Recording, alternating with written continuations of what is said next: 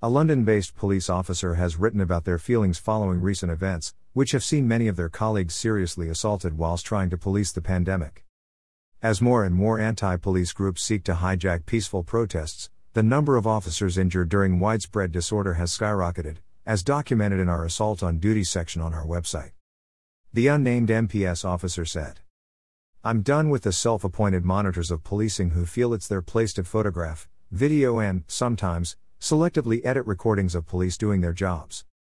I'm done with people who misrepresent the truth for publicity, to self promote, and, sometimes, for mischief. I'm tired of people who value likes on their chosen social media platform above helping a lone officer struggling to detain a violent person. I'm done with the cowards in society who would rather film a cop being beaten up than pitch in to help him or her. I'm done with people who know their rights and who consider that, often mistaken, knowledge is sufficient justification to kick, punch, and spit at police officers. I'm done with people who tell us to do more stop and search in response to escalating knife crime but who then criticize us when the criminals who get caught as a result bleed about having their civil rights breached. I'm done with criminals using the complaint system and legal process to intimidate hard working cops. Yes, that is what happens.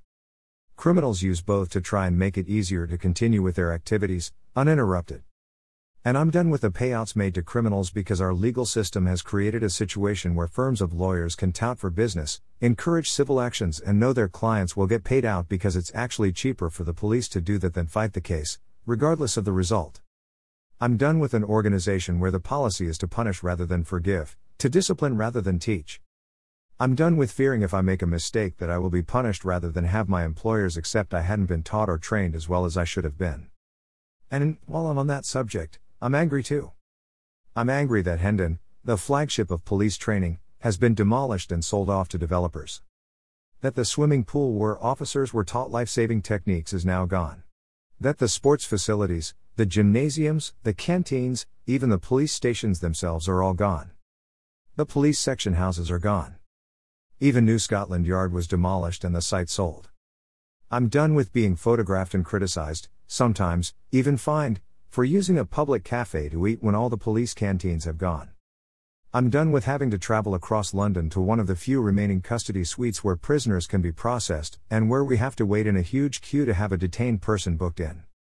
I'm done with being asked by my supervisors not to arrest people because that means I will be off the ground, unavailable, and the calls will soon build up.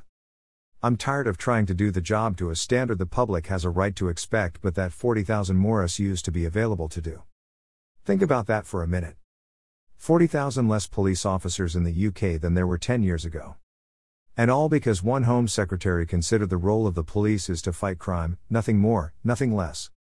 So, when I'm directing traffic, helping someone find their lost child, trying to find a missing person, supervising a demonstration or football crowd, or many of the other non crime related roles that fall to the police, I'm reminded that one politician decided society needed less cops.